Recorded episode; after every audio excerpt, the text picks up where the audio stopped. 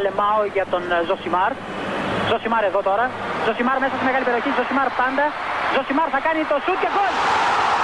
Φοβερό το γκολ του Ζωσιμάρ και πάλι. Ο Περέιρα Ζωσιμάρ, 24 χρόνων παίκτης της Βοταφόγκο.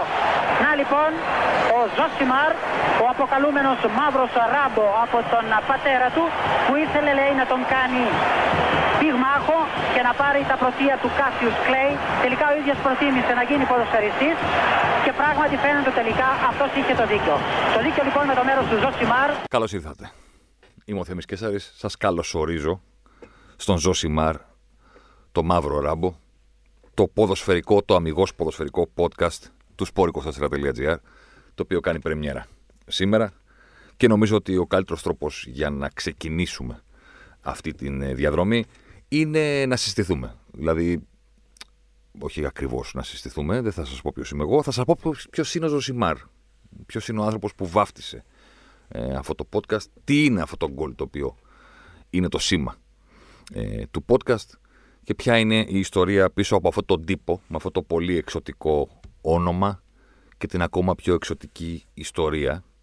Η περιγραφή που μόλις ακούσατε και θα ακούτε κάθε φορά που θα μας κάνετε την τιμή να μας ακούτε στο podcast του Sport 24 ε, είναι από το Μουντιάλ του 1986. Τη φωνή βεβαίως δεν χρειάζεται κάποιον να σας την ε, κάνει introduce, δεν χρειάζεται συστάσεις ο Μανώλης Μαυρομάτης. Λοιπόν, είναι το γκολ που έχει βάλει ο Ζωσιμάρ στο Μουντιάλ του 1986 στο Μεξικό.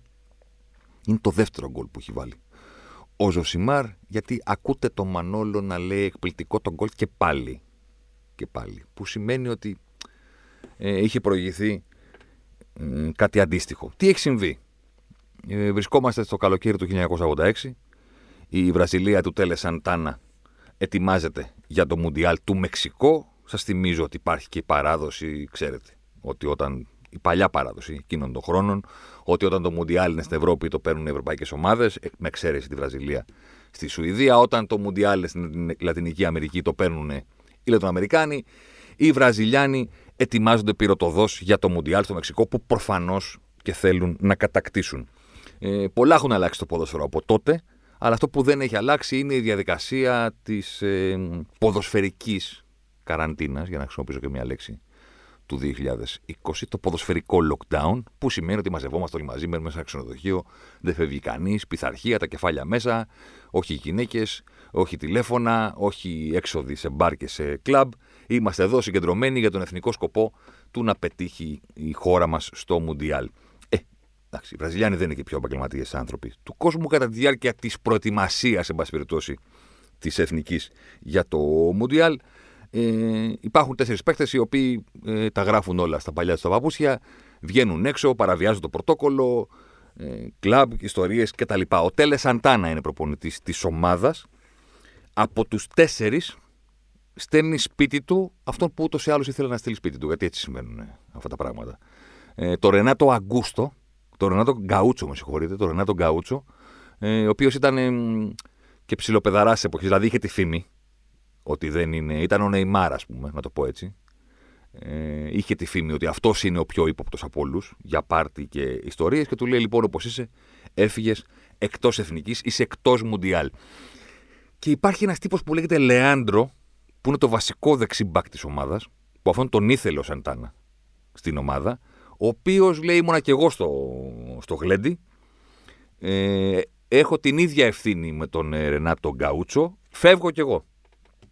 Δηλαδή, συμπαράσταση, ας πούμε, στο κίνημα των ε, Playboys και των, ε, των Party Animals. Οπότε, ξαφνικά, η Εθνική Βραζιλίας μένει χωρίς το βασικό της δεξιό μπακ. Οπότε, η επιλογή του, του Σαντάνα είναι να παίξει ο αναπληρωματικός. Ο Έτσον και προχωράμε. Χρειάζονται όμως και κάποιον σε περίπτωση που κάτι συμβεί με τον Έτζον. Δηλαδή δεν μπορεί μια χώρα να πάει σε μεγάλη διοργάνωση με ένα δεξιό μπακ, εκτός αν είναι η εθνική του 2004 που πήγε μόνο με τον Σεταρίδη, γιατί ο Ρεχάγκελ είχε άλλα στο μυαλό του, έλεγε θα βάλω εκεί τον Κατσουράνη, θα βάλω το Ζαγοράκι. Προχωρημένα πράγματα. Το βασικό είναι να παίξουν, να έχουμε δύο δεξιά μπακ. Και υπάρχει λοιπόν ο Ζωσιμάρ, ο οποίος εκείνη την εποχή δεν είναι ποδοσφαιριστής, διότι το πρωτάθλημα της Βραζιλίας έχει ολοκληρωθεί το Μάρτιο. Η Μποταφόγκο δεν του έχει ανανεώσει το συμβόλαιο και είναι Άνεργος, κανονικός. Από το Μάρτιο μέχρι τον Ιούνιο δεν κάνει τίποτα, φροντίζει τη γυναίκα του που περιμένει να φέρει στον κόσμο το παιδί του. Χτυπάει το τηλέφωνο, του λένε Ζωσιμάρ, είσαι στην Εθνική Βραζιλίας. Κόφτε την πλάκα τους, λέει και το κλείνει. Βγαίνει έξω, κάνει κάτι ψώνια, κάτι τέτοια. Οικογενειάρχη άνθρωπος. Ξαναγυρίζει πίσω, του λέει: Γυναίκα σου έχουν πάρει χιλιάδε τηλέφωνα, τι γίνεται; Το ξαναπαίρνει, του λέει: Δεν σου κάνουμε πλάκα. Δώσε ένα ραντεβού, πήγαινε εκεί να σε βρει ένας άνθρωπος της Ομοσπονδίας, έρχεσαι στο Μοντιάλ. Φοβερός ο Ζωσιμάρ, άνεργος, χωρίς ομάδα, δεν είναι ποδοσφαιριστής με την πραγματική έννοια του όρου. Πηγαίνει στο Μεξικό με την Εθνική Βραζιλία. Ε. Ο Έτσον που είναι βασικός τραυματίζεται στην Πρεμιέρα. Ο Ζωσιμάρ δεν ήταν καν στον πάγκο. Δεν, δεν ήταν τότε ο κανονισμός που έλεγε ότι όλες οι αποστολές, όπως είναι τώρα, είναι στον πάγκο ώστε να είναι και 23 διαθέσιμοι στον εκάστοτε ομοσπονδιακό τεχνικό. Βάζουν κάποιο άλλον, κάποιον άλλον οι Βραζιλιάνοι στην πρεμιέρα τους. Τελειώνει το παιχνίδι. Έτσον δεν υπάρχει. Οπότε δεύτερο μάτς στον όμιλο. Ο Ζωσιμάρ ξαφνικά βρίσκεται βασικός στο παγκόσμιο κύπελο του 1986. Ο τύπος δεν είναι καν στα χαρτάκια της Πανίνι. Έχουν βγει τα χαρτάκια, ρε παιδί μου. Τσακώνονται όλα τα παιδιά του κόσμου να συμπληρώσουν τη Βραζιλία, τη Σελεσάο, την ομάδα θρύλο των παγκοσμίων κυπέλων και δεν υπάρχει Ζωσιμάρ. Δηλαδή εμφανίζεται ένας τύπος που δεν τον ξέρει κανένας. Κανένας, κανένας, κανένας. Το ξέρουν μόνο στη Βραζιλία. Ε, ξεκινάει το παιχνίδι με τη Βόρεια Ιρλανδία, παίρνει την μπάλα του Ζωσιμάρ, τραβάει ένα σουτ από το διαόλου τη μάνα μέσα ε, δεξιά, μπάλα πηγαίνει στο γάμα, Τρέχει με τα χέρια ψηλά, απόλυτος ήρωας. Έχει παίξει το πρώτο του παιχνίδι στη ζωή του στην Εθνική Βραζιλίας και με την πρώτη φορά που έχει σουτάρει έχει βάλει ένα γκολ το οποίο είναι υποψήφιο για καλύτερο γκολ της ε, διοργάνωσης. Τρέχει με τα χέρια ανοιχτά, πανικός. Αποκτάει μια φήμη. Τρίτο παιχνίδι ομίλου. Δεύτερο παιχνίδι για τον Ζωσιμάρ στην καριέρα του με την Εθνική Βραζιλίας και αυτό στο παγκόσμιο κύπελο. Έχουν ένα φάουλ Βραζιλιάνοι με τον Αλεμάο. Χτυπάει μπάλα στο τείχος, βγαίνει προς τα έξω, τη δίνουν δεξιά στο Ζωσιμάρ. Οργανωμένη η Νορβηγία απέναντί τους όλα σεταρισμένα. Όπως ο Ζωσιμάρ κάνει τον Πελέ κανονικά, περνάει ένα, περνάει δύο, περνάει τρεις, είναι στη γωνία της μεγάλης περιοχής δίπλα στο, στη γραμμή του άουτ. Δηλαδή το πιο προφανές σημείο στον κόσμο για μία σέντρα ή ένα γύρισμα προς τα πίσω, να έρθει κάποιος στο όριο της μεγάλης περιοχής να εκτελέσει. Ο Ζωσιμάρ δεν έχει τίποτα από όλα αυτά στο μυαλό του. Είναι ο καλύτερος παίκτης στον κόσμο. Δεν ε, έχει βγει από κόμικ, έχει βγει από ταινίες υπερηρών. Τραβάει ένα σούτ από ένα σημείο στο οποίο δεν γίνεται ποτέ να μην κοντράρει η μπάλα. Η μπάλα όχι μόνο δεν κοντράρει, σηκώνεται ψηλά και πηγαίνει στο απέναντι γάμα με έναν τρόπο που κανείς ποτέ δεν κατάλαβε. Τέλος. Ο Ζωσιμάρ τρέχει με τα χέρια ψηλά. Ο Μανόλο και οι υπόλοιποι sportcasters του κόσμου παραληρούν. Όχι βέβαια όλοι με τον τρόπο του Μανώλη Μαυρομάτη. Εντάξει. Μαύρος Ράμπο και Κάσιους Κλέη και ο πατέρας του ήθελε λέει να τον κάνει πυγμάχο. Και ο Ζωσιμάρ είναι το πρόσωπο του Μουντιάλ. Άνεργος ποδοσφαιριστής χωρίς ομάδα εκτός των άλμπουμ της Πανίνι. Πρώτη φορά στη ζωή του παίζει στην εθνική Βραζιλίας. Ε, είναι απόλυτος ήρωας. Η Βραζιλία αποκλείεται βέβαια στην επόμενη φάση στα πέναλτι η ομάδα του Ζήκο από τη Γαλλία του Μισελ ε, Πλατινί. Γαλλία τότε πρωταθλήτρια Ευρώπης. Το 84 έχει πάει ως η κορυφαία ευρωπαϊκή δύναμη στο Μουντιάλ του Μεξικό. Μόνο δύο Βραζιλιάνοι μπαίνουν στην καλύτερη δεκάδα του τουρνουά. Ο Σέζαρ, νομίζω, ο Στόπερ και ο Ζωσιμάρ, ο οποίος δεν υπάρχει άνθρωπος στον πλανήτη που να μην πιστεύει ότι ο καλύτερος δεξιό πάση του κόσμου είναι ο Ζωσιμάρ. Πιάνει πλάκα τώρα. Το λέω και για τους νεότερους. Άλλες εποχές. Τώρα να ακουστώ λίγο γέρος. Τώρα δεν υπάρχει περίπτωση να ξεκινήσει αγώνας Μουντιάλ και να μην γνωρίζουμε τα πάντα για το 90% των ποδοσφαιριστών που παρακολουθούμε. Άγνωστοι είναι μόνο, δεν το λέω καθόλου ρατσιστικά, ομάδες από την Αφρική, χαμηλής δυναμικότητας χώρες, ομάδες σαν τον Παναμά που πηγαίνουν για πρώτη φορά στην ε, ιστορία τους σε Μουντιάλ, τέτοια πράγματα. Τότε, ακόμα και τους Βραζιλιάνους, ο πλανήτης περίμενε να τους δει στο Μουντιάλ. Το 82, παραδείγματος χάρη, όταν η ομάδα του Σόκρατες, ας πούμε, σοκάρε τον πλανήτη με τα γκολ που έβαζε, που νόμιζε ότι είναι υπεράνθρωποι Όλοι οι Βραζιλιάνοι πέσανε στη Βραζιλία. Όλοι, μα όλοι. Και, και όλη η αποστολή. Το 86 ξεκίνησε και ήρθαν να παίξουν στο καμπιονάτο που ήταν τότε το πρωτάθλημα που με τα λεφτά εκεί που πήγαιναν να παίξουν όλοι οι μεγάλοι ε, στάρ. Οπότε ε, εκείνη την εποχή δεν, δεν είχες πληροφορίες να ξέρεις ποιος είναι και τι κάνει. Και επίσης αυτός που πετύχαινε ή έκανε κάτι στο Μουντιάλ ήταν δεδομένα ο καλύτερος ποδοσφαιριστής στον κόσμο. Διότι δεν υπήρχε άλλο κριτήριο. Μόνο κάθε τέσσερα χρόνια μαζεύονταν όλοι αυτοί να παίξει ο ένας εναντίον του άλλου. Οπότε περίμενες να δεις τους Βραζιλιάνους, περίμενες να δεις τους Αργεντίνους, περίμενες να δεις ακόμα και τις ομάδες της Ευρώπης. Που ήξερες έναν-δύο ποδοσφαιριστές, αλλά δεν τους ήξερες όλους. Όσο Σιμάρ λοιπόν γύρισε στην πατρίδα του ως απόλυτος ήρωας. Το παρασούκλι του που του βγήκε ήταν ο άνεργος ήρωας, διότι δεν είχε ομάδα. Η Μποταφόγκο έτρεξε με τη μία και του είπε: Πεχταρά, δεν πας πουθενά. Εδώ θα μείνεις για πάντα, θα κρεμάσει τα παπούτσια σου. Του κάνανε αμέσως νέο συμβόλαιο. Ε, για να ξε, ξεκίνησε αμέσως νέο συμβόλαιο γιατί είχε τελειώσει το προηγούμενο. Ο Ζωσιμάρ δεν την πάλεψε με όλα αυτά. Για να τα λέμε όλα. Δηλαδή, κάποιους ανθρώπους τους λυγίζει η στιγμή που θα φτάσουν, θα φτάσουν στον πάτο, κάποιους άλλους τους λυγίζει η στιγμή που θα φτάσουν στην κορυφή. Δεν το άντεξε όλο αυτό το, το σταριλίκι. Έπεσε στα ουίσκια, στις κοκαίνες, ε, στα πάρτι και σε όλα τα λοιπά. Δηλαδή αυτά που τον έφεραν στην εθνική Βραζιλία επειδή τα κάνανε οι άλλοι. Ε, μετά ήρθε η στιγμή να τα κάνει και ο ίδιος. Ε, η καριέρα του πήρε την κατοβόλτα, καταστράφηκε η οικογένειά του. Τον έχει συλληφθεί για διάφορους περίεργους ε, λόγους, ας πούμε. Έχει συλληφθεί κιόλας γιατί χτύπησε μια πόρνη γιατί ήθελε να της κάνει ψαλίδι. Είχε, είχαν τελειώσει ένα όργιο. Και ο Ζωσιμάρ μάλλον δεν είχε μείνει ικανοποιημένος. Ξέρω εγώ, δεν ξέρω. Ή, εν πάση περιπτώσει, όπως συμβαίνει πολλές φορές στη ζωή, πριν συμβεί κάτι, θες να πληρώσεις πολλά λεφτά γι' αυτό. Αφού συμβεί κάτι, μετά λες. Μου πέρασε η όρεξη δεν ψήνομαι να τα πληρώσω όλα αυτά. Εν πάση περιπτώσει, πάνω στο ψαλίδι και στο... στην ε, διαπραγμάτευση, ε, κάτι του είπε. Αυτό και τη χτύπησε και συνελήφθη. Τον είχαν πιάσει πολλές φορές με τα ναρκωτικά.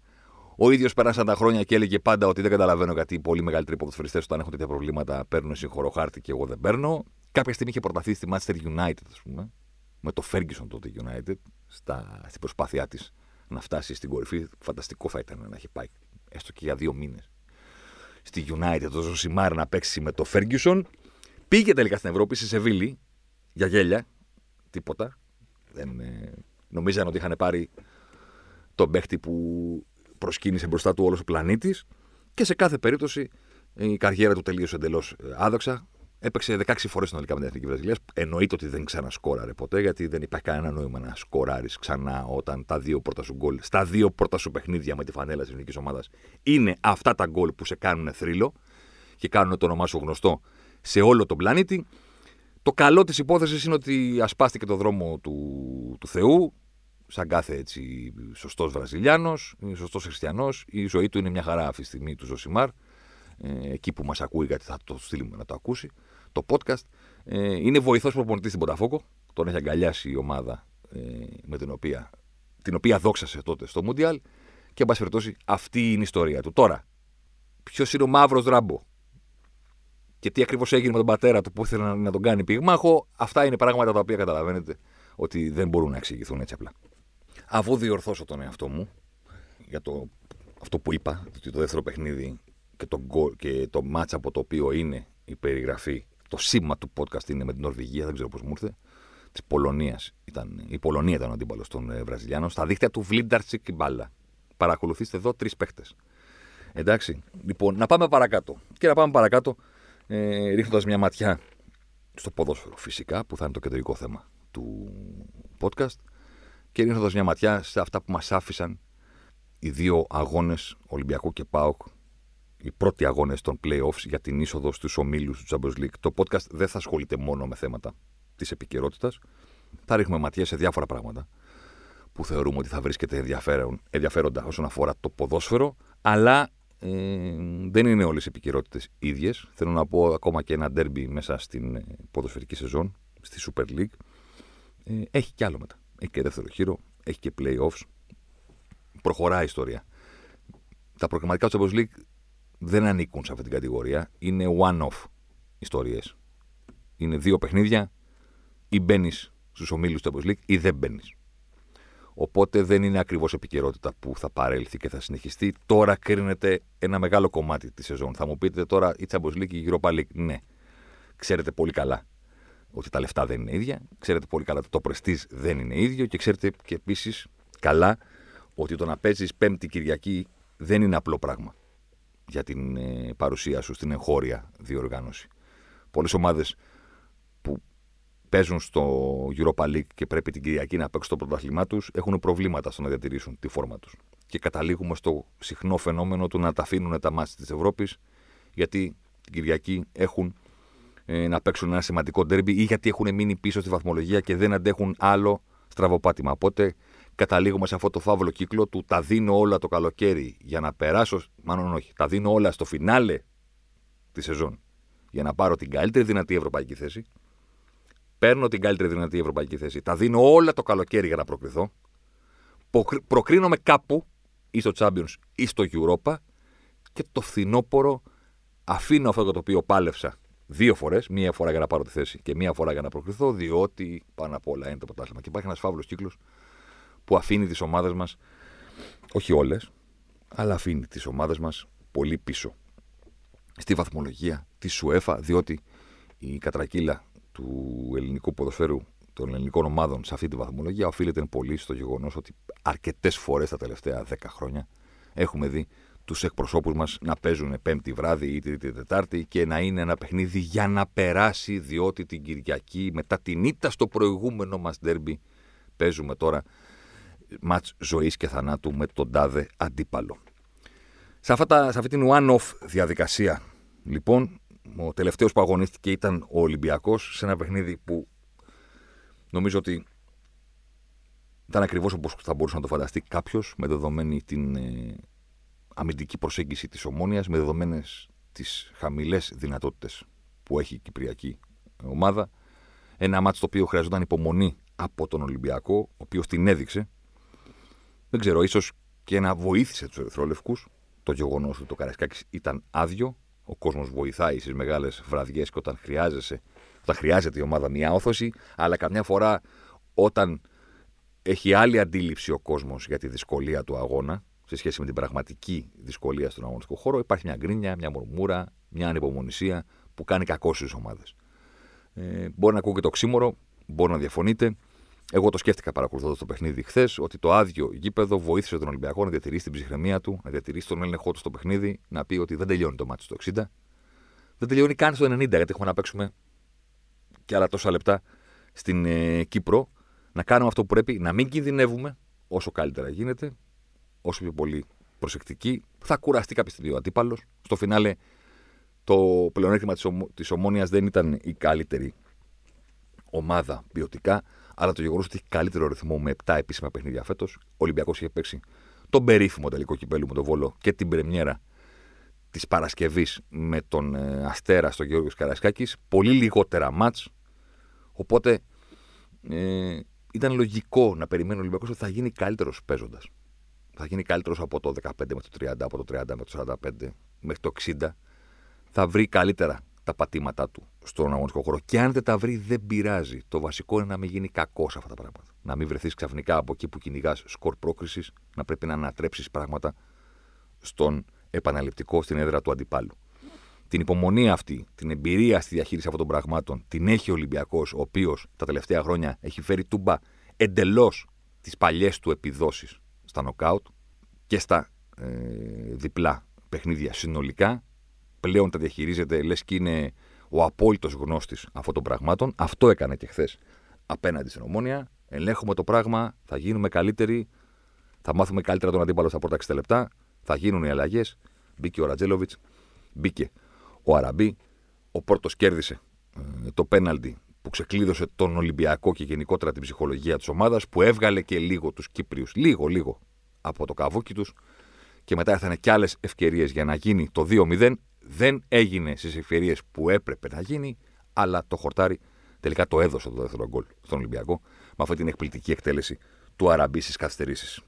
Σε αυτόν, στον Ιουσέφ Ελαραμπί, θα ήθελα έτσι να σταθούμε για να κάνουμε μια, με αφορμή εκείνον, μια γενικότερη συζήτηση για τη θέση του Φορ και για τον τρόπο της εκτέλεσης και όλα αυτά τα πράγματα. Έχει βάλει ένα εκπληκτικό γκολ ο Αραμπί χθες. Ένα γκολ το οποίο το έχει σχεδιάσει κανονικά στο μυαλό του την ώρα που βγαίνει λίγο δεξιά από το ημικύκλιο να ζητήσει την μπάλα. Καταλαβαίνεις βλέποντας το replay ότι ήταν όλο στο μυαλό του από την αρχή. Ότι αν η μπάλα μου έρθει όπως πρέπει στα πόδια μου, θα τη φέρω αμέσως ο αμυντικός θα πάει να μου την αποσπάσει, να την κοντράρει, να τη χτυπήσει, να μου τη διώξει από τα πόδια. Θα τη φέρω πίσω από, τα δικα... πίσω από τα πόδια μου στο αριστερό και θα εκτελέσω αμέσως. Το καταλαβαίνεις ότι το έχει σχεδιάσει όλο αυτό το πράγμα. Ότι σου λέει, αν μου έρθει η μπάλα, θα κάνω αυτό. Το κάνει, η μπάλα πηγαίνει με τα αριστερό στο πλαϊνό δίχτυ της μέσα αγωνίας. Είναι φοβερά δύσκολη ε, εκτέλεση. Την ακούμπησε ο τροματοφύλακας της Ομόνιας, αλλά δεν κατάφερε να την βγάλει από τα δίχτυα. Και ο Αραμπί παρηγύρισε και με το δίκιο του έτσι, έντονα αυτό το γκολ. Αν και ο συγκεκριμένος φόρ είναι από αυτούς που πανηγυρίζουν όλα τα γκολ σαν να είναι το γκολ του Ζωσιμάρ, εν πάση Δηλαδή δεν είναι από αυτούς που σνομπάρουν και λένε good game και αυτά. Ευχαριστώ. Έκανα το 3-0 με κοντινή προβολή, οπότε δεν πανηγυρίζω γιατί είμαι μεγάλος και πανηγυρίζω μόνο τα σπουδαία γκολ ή μόνο αυτά που είναι νίκες ή που ανοίγουν το σκόρο. Ο Αραμπί δεν ανοίξει αυτή την κατηγορία. Κατά τον Αραμπί όλα τα γκολ είναι άξια πυροβολισμών, πανηγυρισμών, αυτά. Ζωσιμάρ και τέτοια. Και σκεφτόμουν και λέω, έχει βάλει κι άλλο ένα αυτός. Ε, Εκτός περιοχής, το έχει βάλει με την ε, Τότενα. Διάβαζα και τα σχετικά άρθρα συναδέλφων, ας πούμε, και στο Σπόρ 24 για το φωνιά του Ολυμπιακού, τον κίλερ του Ολυμπιακού, το δολοφόνο, εν πάση περιπτώσει, όλη αυτή την ε, ιστορία. Δεν αφιβάλλει κανένας για την ποιότητα του Αραμπί και όσοι είχαν μια εικόνα από τον ποδοσφαιριστή ε, προηγουμένως δεν σήκωσαν το φρύδι επικριτικά όταν άκουσαν ότι παίρνει ο Ολυμπιακός φόρα από το Κατάρ και από όλες αυτές τις ιστορίες που δικαιολογημένα σε έναν βαθμό ε, κάνουν έτσι τον κόσμο να είναι επιφυλακτικός. Σου λέει τώρα τι πήραμε από εκεί, που θα έρθει αυτός, θα είναι καλός, θα είναι εκείνο, θα είναι τ' άλλο. Ε, το θέμα δεν είναι η ποιότητα του Αραμπί. Το θέμα είναι να βαθύνουμε λιγάκι στο τι κάνει τον Αραμπί ε, τόσο αποτελεσματικό σκορ στη θέση του φόρ μην το βαφτίσω μυστικό τώρα. Αν και καμιά φορά θα βαφτίζουμε τα πράγματα εμείς οι δημοσιογράφοι για να τα πουλήσουμε καλύτερα. Έχουμε κάνει μια ολόκληρη ανάλυση. Λες, τι να βάλουμε στον τίτλο για να το καταλάβει ο κόσμος και να μπει. Θέλω να το διαβάσω. Βάλε το μυστικό ρε παιδί μου, η ακτινογραφία, βάλε το κλειδί. Κάτι πρέπει να πούμε. Δηλαδή, ελάτε και λίγο στη θέση μας, ας πούμε. Εντάξει, κάπου όπα. Δεν μπορεί και η τίτλη να είναι 12 σειρές. Ελάτε εδώ να σας εξηγήσουμε γιατί ο Αραμπί κάνει. Το καταλαβαίνετε, εντάξει. Τι συμβαίνει με τον, ε, τον Αραμπί. Γιατί αυτός ήταν ο καλύτερος φόρ του πρωταθλήματος που μόλις τελείωσε και γιατί αυτός μπαίνει, θα δούμε τι ανταγωνισμό θα έχει, αλλά μπαίνει και στη νέα σεζόν ως εκείνος που κατέχει τα πρωτεία. Θα πρέπει κάποιος άλλος, είτε από αυτούς που έπαιζαν και πέρυσι στο πρωτάθλημά μας, είτε από αυτούς που έρχονται, όπως ο Τσόλακ στον ΠΑΟΚ, θα πρέπει κάποιος άλλος να αποδείξει ότι είναι άξιος να μπει δίπλα στη σύγκριση με τον Αραμπί και να δούμε τελικά αν θα τον ξεπεράσει ή αν θα μας επιτρέψει να κάνουμε ένα άλλο podcast σε μερικούς μήνες και να λέμε Αραμπί εναντίον τάδε η απόλυτη σύγκριση. Ορίστε να το. Έτσι τα λέμε. Έτσι τα πουλάμε. Ε, μέχρι τότε, μέχρι να βγει αυτός μπροστά, ο Αραμπί είναι μόνος του στο θρόνο. Και το ερώτημα είναι: OK. Και τι κάνει καλά αυτός. Δηλαδή, γιατί έβαλε 20 γκολ πέρυσι, 18 βασικά. Γιατί στην αξιολόγηση των φορ δεν μετράμε τα πέναλτι. Αγαπητά μου παιδιά, τα βγάζουμε. Γιατί τα πέναλτι είναι μια ιστορία διαφορετική πρώτον ποδοσφαιρικά και δεύτερον είναι και μια ιστορία απόφασης προπονητής. Δηλαδή, αν πει ο προπονητής αντί να τα βαράει ο Αραμπί, τα βαράει ο Κέσσαρη, ωραία. Ο Αραμπί χάνει δύο γκολ. Ε, εντάξει. Οπότε τα βγάζουμε. Έχει 18 non-penalty goals ο Αραμπί στην περσινή σεζόν. Αρκετά μακριά. 50% περισσότερα από τα 12 non-penalty goal που είχε ο Ολιβέηρα ο οποίος ήταν δεύτερος σε αυτή την κατηγορία. Από 10 γκολ χωρίς πέναλτι είχαν ο Σβιντέρσκι και ο Φιγκεϊρέδο. 8 μόνο ο Μακέντα. Οπότε, γιατί τους αφήνει τόσο πίσω ο Αράμπι. Δηλαδή, κοιτάς τα νούμερα του. Και λες, κάτσε να δούμε, ρε παιδί μου, ποιος εκτελεί περισσότερο. Έχει κάνει όντως τα περισσότερα σου του ο Αραμπί, αλλά δεν είναι μακριά οι υπόλοιποι στις εκτελέσεις. Επίσης, εδώ είναι η ευκαιρία να σας πω ότι η ευστοχία και το, το conversion rate που λένε και στο εξωτερικό, δηλαδή πόσα σου χρειάζεται για να βάλεις γκολ, τι ποσοστό ευστοχίας έχεις, είναι περίεργος τρόπος να αξιολογήσεις επιθετικούς, διότι βασίζεται στη φόρμα και γιατί πρέπει να ξέρεις και από πού εκτελούν για να αξιολογήσεις το ποσοστό ευστοχία τους. Η αλήθεια είναι ότι ο Ραμπή έχει μεγάλο ποσοστό στο να βρίσκει αιστεία. Το πρώτο πράγμα που κοιτάνε η ομάδα στο εξωτερικό είναι το ποσοστό του να βρίσκεις αιστεία. Το να μην στέλνει την μπάλα εκτός. Το αν η μπάλα μετά θα γίνει γκολ ή όχι είναι το δεύτερο. Το βασικό είναι να τη στέλνεις στο τέρμα. Ο Αραμπή αυτό έχει 56%.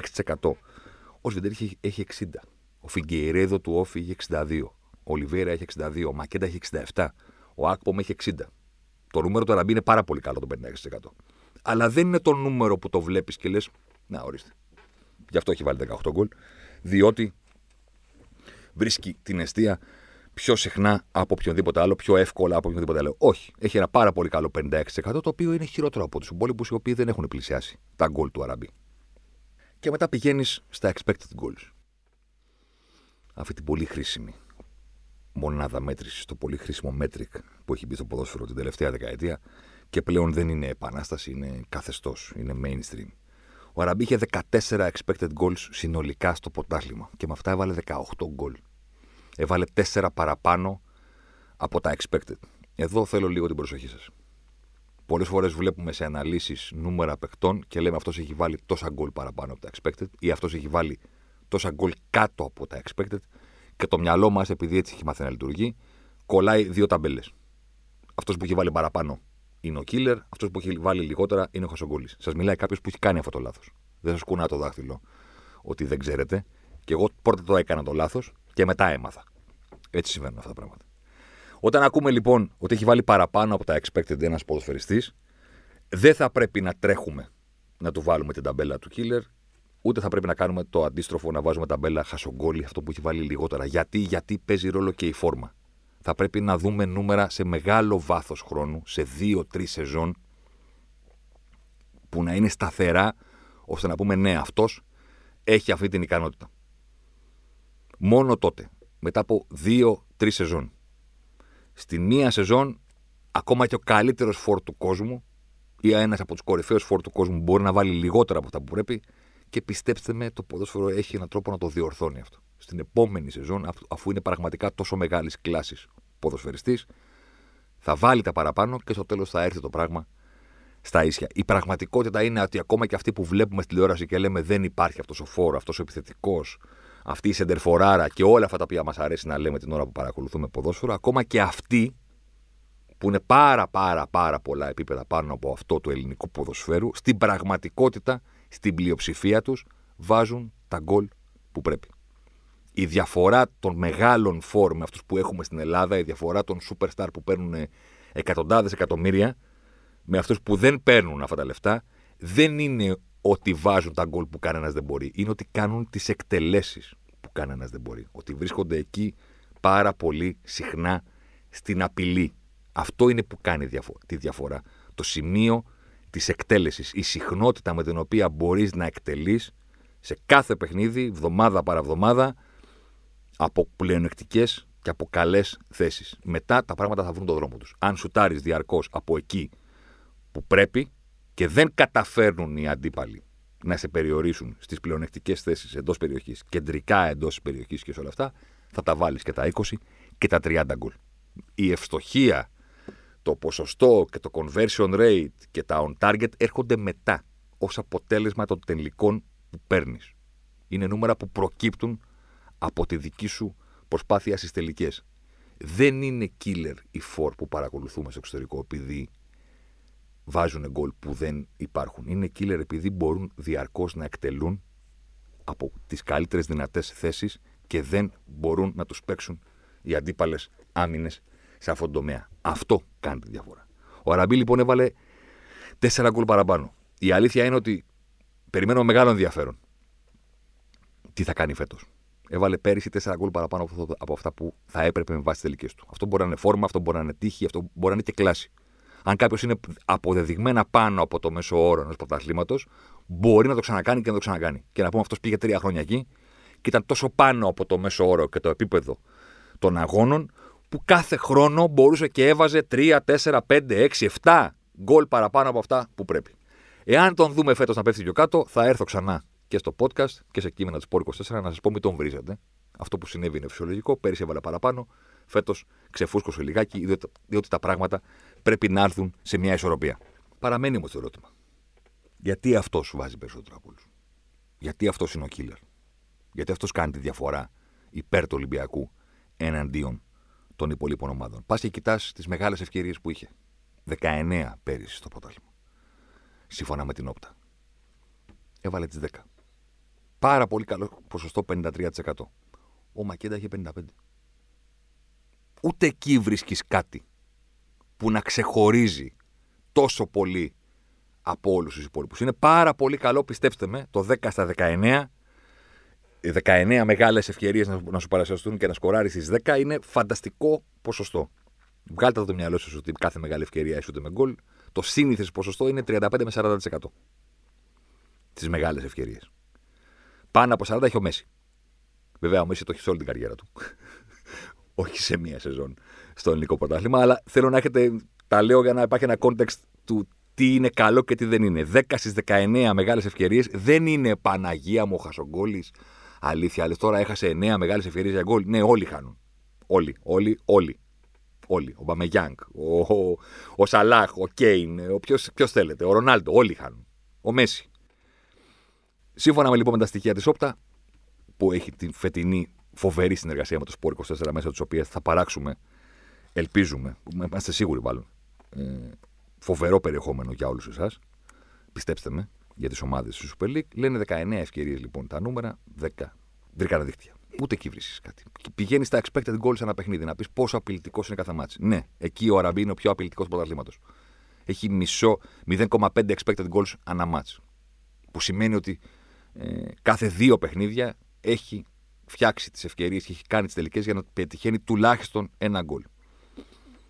Είναι, είναι μεγάλο νούμερο. Ο Σβιντέρσκι έχει 0,47. Δεν είναι πάρα μα πάρα πολύ πίσω. Είναι μπροστά ο Αραμπί. Αλλά και πάλι δεν βρίσκεις το, αυτό που θα σου τραβήξει το μάτι για να δεις, ωραία, εδώ είναι το μυστικό, εδώ είναι το κλειδί από τα 18 non-penalty goals που έβαλε πέρυσι ο Αραμπί. Και πού καταλήγουμε στο πού βρίσκεις το κλειδί και πού βρίσκεις το μυστικό. Κοιτάς από πού εκτελεί ο Φορ.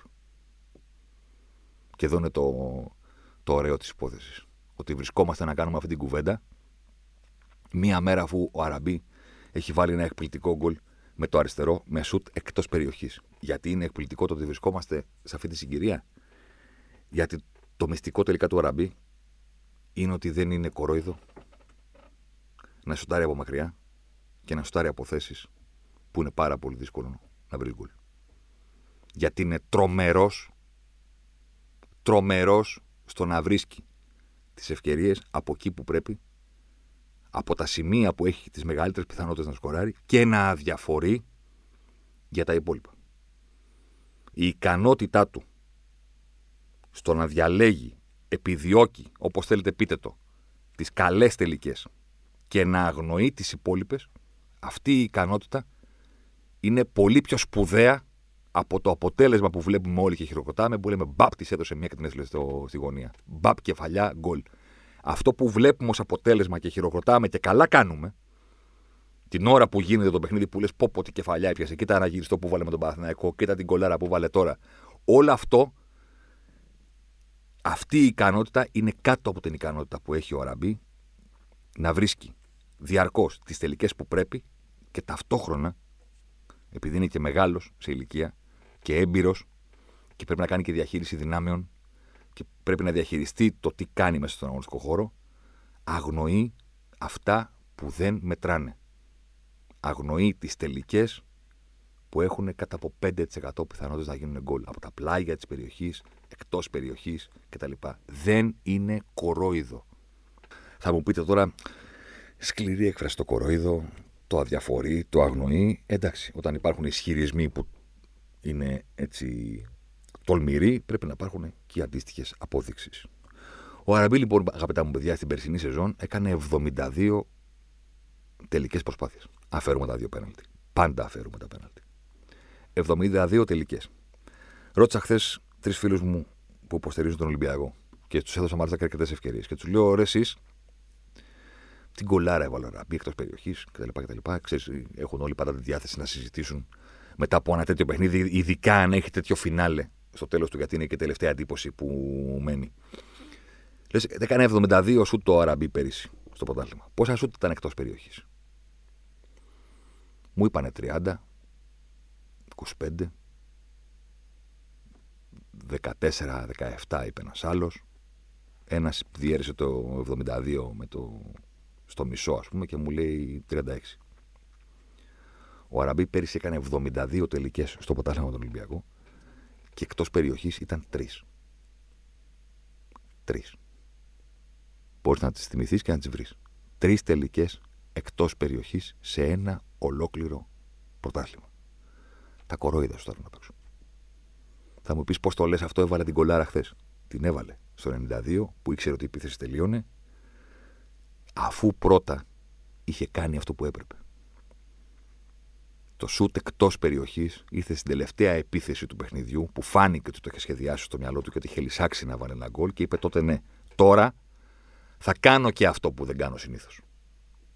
Όμως, πρώτα ο Αραμπί έχει κάνει τα υπόλοιπα. Πάμε να θυμηθούμε λοιπόν τι έγινε. Γιατί τα κάνει στο τέλος όλα αυτά και πήρε την επιλογή να σουτάρει, αλλά προηγουμένως είχε προλάβει να κάνει αυτά που έπρεπε. Ο Αραμπί μπήκε στο 60, στο 60 σωστά. Ωραία. Στο 61 γίνεται σέντρα από δεξιά, πηδάει μακριά από το τέρμα στα όρια της μεγάλης περιοχής για κεφαλιά.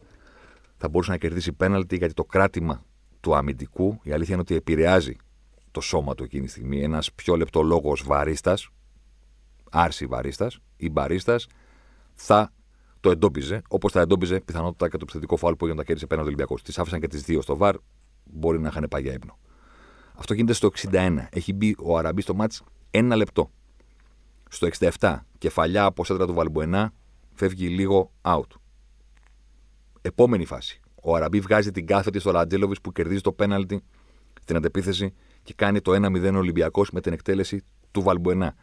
Στο 77 είναι εκτός περιοχής. Υποδέχεται την μπάλα. Την ανοίγει στο Ραντζέλοβιτ δεξιά, ο ίδιος ο Αραμπί. Δεν γυρίζει να σουτάρει εκεί. Ο σκοπός του είναι να φτιάξει την επίθεση για να πάει να εκτελέσει εκεί που πρέπει. Υποδέχεται την μπάλα εκτός περιοχής. Θα γυρίσει να σουτάρει. Όχι βέβαια. Την ανοίγει στο πλάι στο Ραντζέλοβιτς. Φεύγει από τους αμυντικούς. Πηγαίνει στην περιοχή. Βγαίνει πρώτο στο πρωτοδοκάρι. Κάνει την εκτέλεση άμεσα στην χαμηλή σέντρα του Ραντζέλοβιτς. Η μπάλα του πηγαίνει τόσο από το δοκάρι. Τρία λεπτά αργότερα Σέντρα Καμαρά. Κεφαλιά Αραμπή, σκαστή, αναγκάζεται τον Μοφύλακα να κάνει εκπληκτική απόκρουση. Τι έχει κάνει. Μπήκε στο 60 και τις τελικές που κάνουν τη διαφορά και φτιάχνουν τη σεζόν των πάνω από 20 γκολ, τις έχει κάνει ήδη ο Αραμπή. Πήγε να πάρει μια κεφαλιά, τον τράβηξαν, θα μπορούσε να κερδίσει πέναλτι. Κάνει την άλλη κεφαλιά λίγο out. Κάνει το σουτ από το όριο της μικρής περιοχής, από εκεί που πρέπει, ίσα ίσα που του φύγει μπαλά έξω. Πειράζει. Νέα σέντρα καμαρά. Φοβερή κεφαλιά, σκαστή, το το βγάζει ο Δεν πειράζει. Στο 90 κερδίζει το φάουλ που εκτέλεσε ο Βαλμπουενά, νέα απόκριση στον οδοφύλακα. Τα έχει κάνει όλα. Έχει μπει στο 60 και στην πραγματικότητα είναι ένα παιχνίδι στο οποίο δεν έχει σκοράρει, αλλά το βλέπεις και λες αυτόν οι αντίπαλοι δεν μπορούν να τον παίξουν. Δεν αντιμετωπίζεται αυτό το πράγμα που κάνει. Έχει μπει στο 60 και σε κάθε, κάθε 4-5 λεπτά κάνει κάτι το οποίο είναι μεγάλη απειλή. Δεν μπαίνει. Δεν μπαίνει. Τι να κάνουμε; Πώς το έλεγε ο Αναστό και το λέει ακόμα, όλα μπαίνουν και όλα χάνονται. Το θέμα είναι από πού εκτελείς. Στο 92 λοιπόν, αφού τα έχει κάνει όλα αυτά, δύο κεφαλιές από πάρα πολύ κοντά. Μία άμεση εκτέλεση σε παράλληλη σέντρα από πάρα πολύ κοντά που έχει φύγει τόσο το δοκάρι και δημιουργία να κερδίσω φάουλ να βγάλω κάφτη στο Ρατζέλοβιτς. Να, να, να, αφού τα έχει κάνει όλα αυτά, στο 92, με το μάτι να λύγει, σου λέει τώρα θα κάνω και το παραπάνω. Και θα το βάλει. Είναι οξύμορο, γιατί ερχόμαστε να κάνουμε αυτή την κουβέντα μετά από μια γκολάρα εκτός περιοχής. Άρα τελικά το μυστικό του Αραμπί είναι ότι δεν πιάνεται κορόιδο να σουτάρει απ' έξω για να δείξει ότι είναι φόρ για να απειλεί διαρκώς και για να παίρνει το χειροκρότημα της ευκαιρία ότι να κάναμε και μια τελική. Ακόμα τελειώνει το ημίχρονο 0-0, 12 τελικές λέει, 5 στην αιστεία. Από πού τις έκανες τις τελικές; Από πού τις έκανες; Αυτό είναι που μετράει. Και για την ομάδα, στη συνολική της απόδοση, και για τον παίκτη στο τέλος της ημέρας και στο τέλος του πρωταθλήματος. Ο Ολυμπιακός μέχρι το 60 χθες είχε ένα σούτ εντός περιοχής. Το σήκωμα του Αραμπί, του Βαλμπουενά, με συγχωρείτε, στον Φορτούνη που εκτέλεσε μονοκόμματα και η μπάλα έφυγε έξω. Ένα είχε και η ομόνια στην αντεπίθεση από το ύψος μικρής περιοχής. Όλες οι υπόλοιπες που είδατε δεν μετράνε. Αυτές μετράνε. Ο Αραμπί λοιπόν κορόιδο δεν είναι. Ξέρει από πού μπαίνει τον γκολ, ξέρει ποια είναι σπάταλη ευκαιρία, ποια είναι εγωιστική τελική. Ότι την κάνω επειδή είμαι ο φορ και επειδή δικαιούμαι να κάνω και μερικά σουτ παραπάνω γιατί εγώ θα το βάλω. Δεν το έχει καθόλου, μα καθόλου στο μυαλό του έτσι. Τόσες ομάδες αντιμετωπίζει ο Ολυμπιακός στο ελληνικό πρωτάθλημα και τις διαλύει και τις κερδίζει εύκολα. Δεν θα μπορούσε ο Ραμπί σε αυτά τα παιχνίδια να πει θα σουτάρω και από εδώ, θα σουτάρω και από εκεί και θα μου τη δώσουν εκτός περιοχής και θα τη φέρω στο αριστερό και μπαπ και μπουπ. Εντάξει, μωρέ. Κερδίζουμε του άλλου. 2-0, 3-0 είναι. Δεν υπάρχει κανένα πρόβλημα. Αποδεικνύεται περίτρανα ότι δεν το κάνει, δεν το έχει έτσι στο μυαλό του. 72 τελικές πέρυσι στο πρωτάθλημα του Super League, τρεις εκτός περιοχής. Εκεί είναι που βλέπεις το νούμερο που δεν έχει σχέση με τον Ολιβέηρα, τον Μακέντα, τον Φιγκέιρεδο, τον ε, Σβιντέρσκι. Και ο Σβιντέρσκι έχει μεγάλο ποσοστό, για να δικαιολογώ όλα. Ε, και αυτός παίρνει μεγάλες, ε, μεγάλο ποσοστό των τελικών προσπαθειών του είναι εντός περιοχής. Αλλά κανένας δεν έχει την αδιαφορία του Αραμπί για το έξω από το κότι. 96% των τελικών προσπαθειών του είναι μέσα στην περιοχή. Θα την πάρει εκτός και το πρώτο πράγμα που θα σκεφτεί δεν θα είναι να γυρίσει να σουτάρω. Θα είναι να την ανοίξω στο Ρατζέλοβιτ, να κάνω κύριε στην περιοχή, να κρυφτώ πίσω τον αμυντικό, να ξεμαρκαριστώ τον που πρέπει που δεν παίρνει κανένας χαμπάρι και να πάω στην άμεση εκτέλεση. Αυτή είναι η δουλειά του και αυτή τη δουλειά την κάνει καλύτερα από οποιονδήποτε άλλον στην Ελλάδα. Η κατάληξη ποια είναι; Γιατί είπαμε για ευστοχία, για on target, για τέτοια πράγματα. Η κατάληξη ποια είναι; Ότι το νούμερο που βγάζει μάτι είναι ότι ο Αραμπί εκτελεί τις πιο επικίνδυνες κατά μέσο όρο τελικές του ελληνικού πρωταθλήματος. Και γι' αυτό έβαλε 18 γκολ. Γιατί κάθε τελική που έκανε, αφαιρώντας όλες τις υπόλοιπες τελικές που είναι της πλάκας, και κάποιες φορές πηγαίνουν γκολ και είναι wonder goal αλλά ζωσιμάρ, αλλά αυτές είναι μία στις τόσες, αυτός τις αφαιρεί, κρατάει μόνο το ωφέλιμο. Αποτέλεσμα, κάθε τελική του Αραμπί έχει μέσο όρο πιθανότητες να γίνει γκολ 19%. Κάθε τελική του, κατά μέσο όρο, είναι μια πάρα πολύ καλή στιγμή. Μια εξαιρετική στιγμή. Σκεφτείτε ότι διαχρονικά στο ποδόσφαιρο για να μπει γκολ χρειάζεται ένα στα 10 σουτ. Που σημαίνει ότι κάθε σουτ έχει 10% να γίνει γκολ. Τα σουτ του Αραμπί έχουν 19% να γίνει γκολ. Αυτό κάνει και με αυτό εξασφαλίζει ότι έχει πάνω από 15 γκολ στο ποδόσφαιρο. Και αν είναι και φορμαρισμένος, όπως είπαμε στην αρχή, τα 14 expected goal θα τα κάνει 18 και θα βάλει 4 γκολ παραπάνω. Να δούμε αν φέτος θα πάει παραπάνω ή αν θα πάει παρακάτω. Το μυστικό όμως, αυτό που θα τον κρατήσει ως κορυφαίο φόρτο του πρωταθλήματος, είναι το να εξακολουθήσει να είναι αυτός που κάνει τα πιο επικίνδυνα σουτ. Πιο επικίνδυνα με τις καλύτερες προποθέσει, πιο κοντά στην αιστεία, σε καλύτερη γωνία, ξεμαρκάριστος κτλ, κτλ, κτλ. Αυτό είναι που κάνει διαφορά. Ταυτόχρονα, επειδή έχει και εγωισμό και επειδή είναι και μεγάλος σκόρερ, όταν τα έχει κάνει όλα καλά και δεν του έχει μπει η ρημάδα και το θέλει τον γκολ να ξεμπλοκάρει πολύ και ο Αναστόπουλος. Κάποτε στην Αβελίνο δεν μου δίνει ένα πέναλτι να ξεμπλοκαριστώ. Ναι, στα μάτς που αυτό δικαιολογείται, και είναι ελάχιστα από τα μάτς, θα το μπουμπουνίσει εκτός περιοχής. Και ξέρετε κάτι, θα το βάλει κιόλας. Αλλά δεν θα τον κάνει αυτό το σκόρερ των 20 γκολ. Αυτό το γκολ που βάλε ο Ραμπί χθες, ο Αραούχο το έχει βάλει με τη φαδέλα τσάκ. Σωστά, σωστά. Το έχει βάλει και στον Ολυμπιακό δύο φορές, νομίζω. Ναι, εν πάση περιπτώσει το έχει βάλει και στα ντέρμπι, τρελαίνονται φίλοι τσάκ κτλ. Ναι, ο Αραούχο το βάζει αυτό το γκολ. Ο Αραούχο για να κάνει σεζόν πάνω από 20 γκολ πρέπει να παίζει β' εθνική. Σε πρώτη εθνική 20 γκολ, 18 δεν γίνεται να βάλει σε μια σεζόν. Σε όλες τις οργανώσεις. Δεν υπάρχει περίπτωση. Θα τα βάλει αυτός που μπορεί να εκτελεί από εκεί που μπαίνει. Ο Αραμπί δύο, δύο έχει βάλει εκτός περιοχής. Καλά, εννοείται ότι πέρσι το δεν έβαλε κανένα. Τρία σου το έκανε λόγια.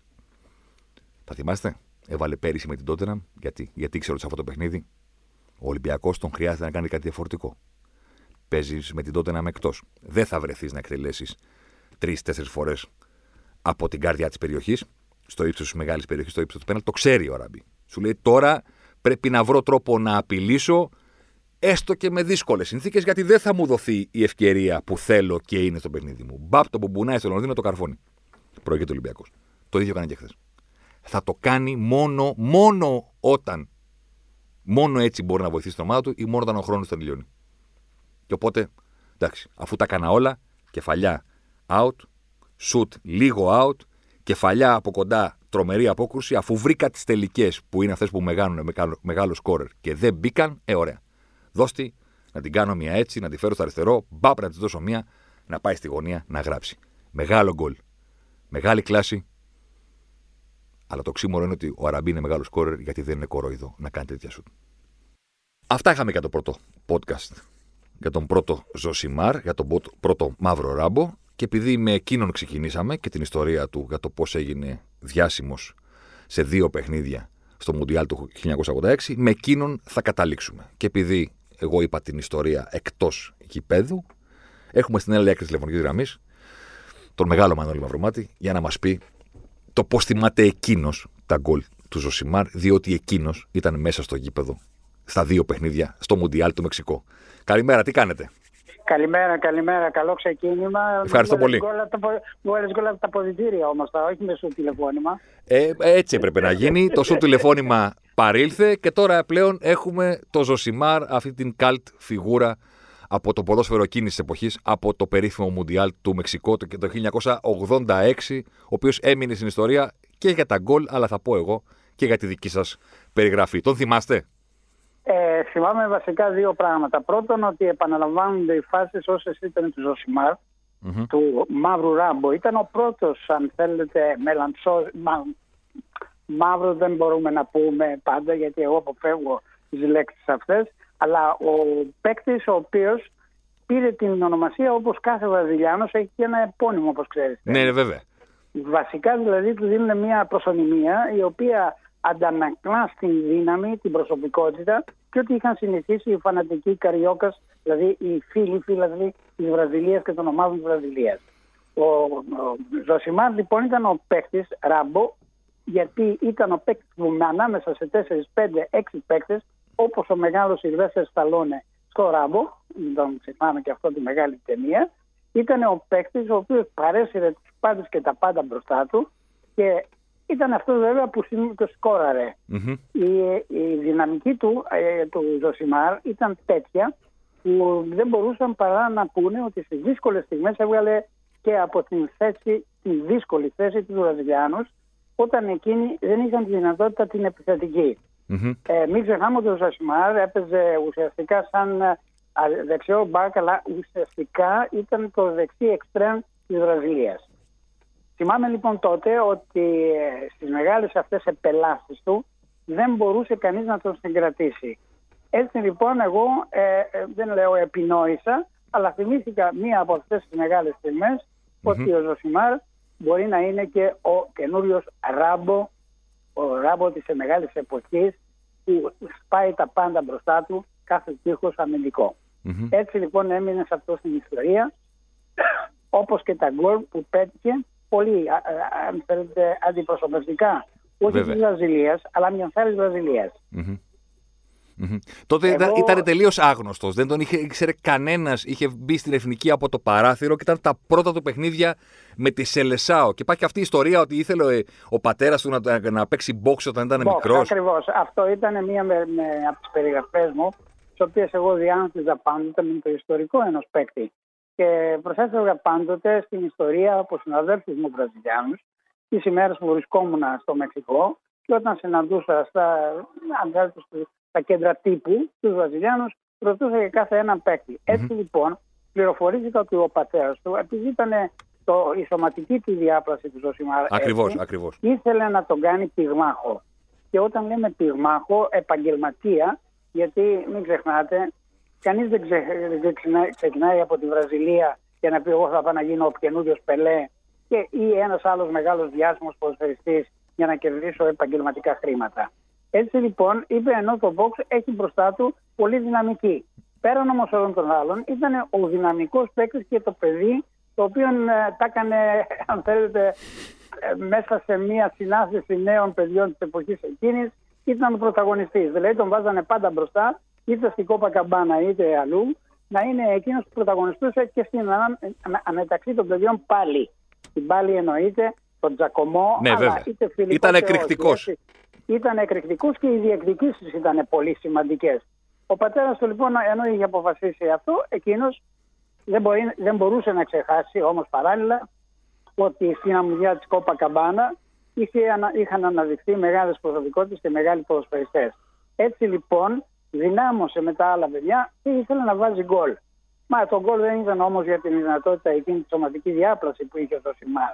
Και γιατί ακριβώς ε, ενώ το γκολ μπορεί να λες ότι μπαίνει συνήθως από τους κεντρικούς παίκτες ή μεσούς μακρινά, έτσι της εποχής εκείνης μιλάω τους μεγάλους βραζιλιάνους προσέστες, εκείνος ήθελε να παίξει παράλληλα μία αμυντική αν θέλετε ε, δυνατότητα και δυνότητα η οποία όμως το επέτρεπε ελεύθεροι βραζιλιάνοι ποδοσφαιριστές πάντοτε στην εθνική ομάδα ιδιαίτερα να επιτυγχάνουν και γκολ ή να κάνουν αυτό το οποίο θέλουν όταν έχουν την, την κατοχή τους στην μπάλα.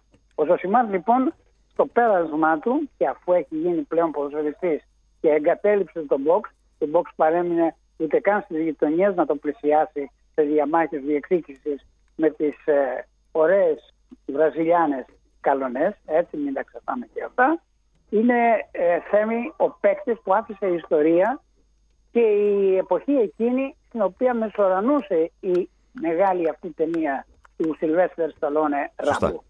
Σας ευχαριστώ πάρα πολύ που μιλήσαμε. Σας ευχαριστώ πάρα πολύ για το ποδαρικό. Σας εύχομαι τα καλύτερα και ξανά ευχαριστώ από καρδιάς. Και καλή επιτυχία και είμαι βέβαιος ότι μετά το σουτ ε, τηλεφώνημα ο Ζωσιμά θα είναι η σφραγίδα της εκπομπής σου και για όλους όσους παρακολουθούν την εκπομπή σου θα είναι ασφαλώς χιλιάδες όλα τα χρόνια τα οποία θα παραμείνει αυτή η εκπομπή στον αέρα. Γεια και χαρά σας. Μετά από αυτό, τίποτα άλλο δεν έχω να πω.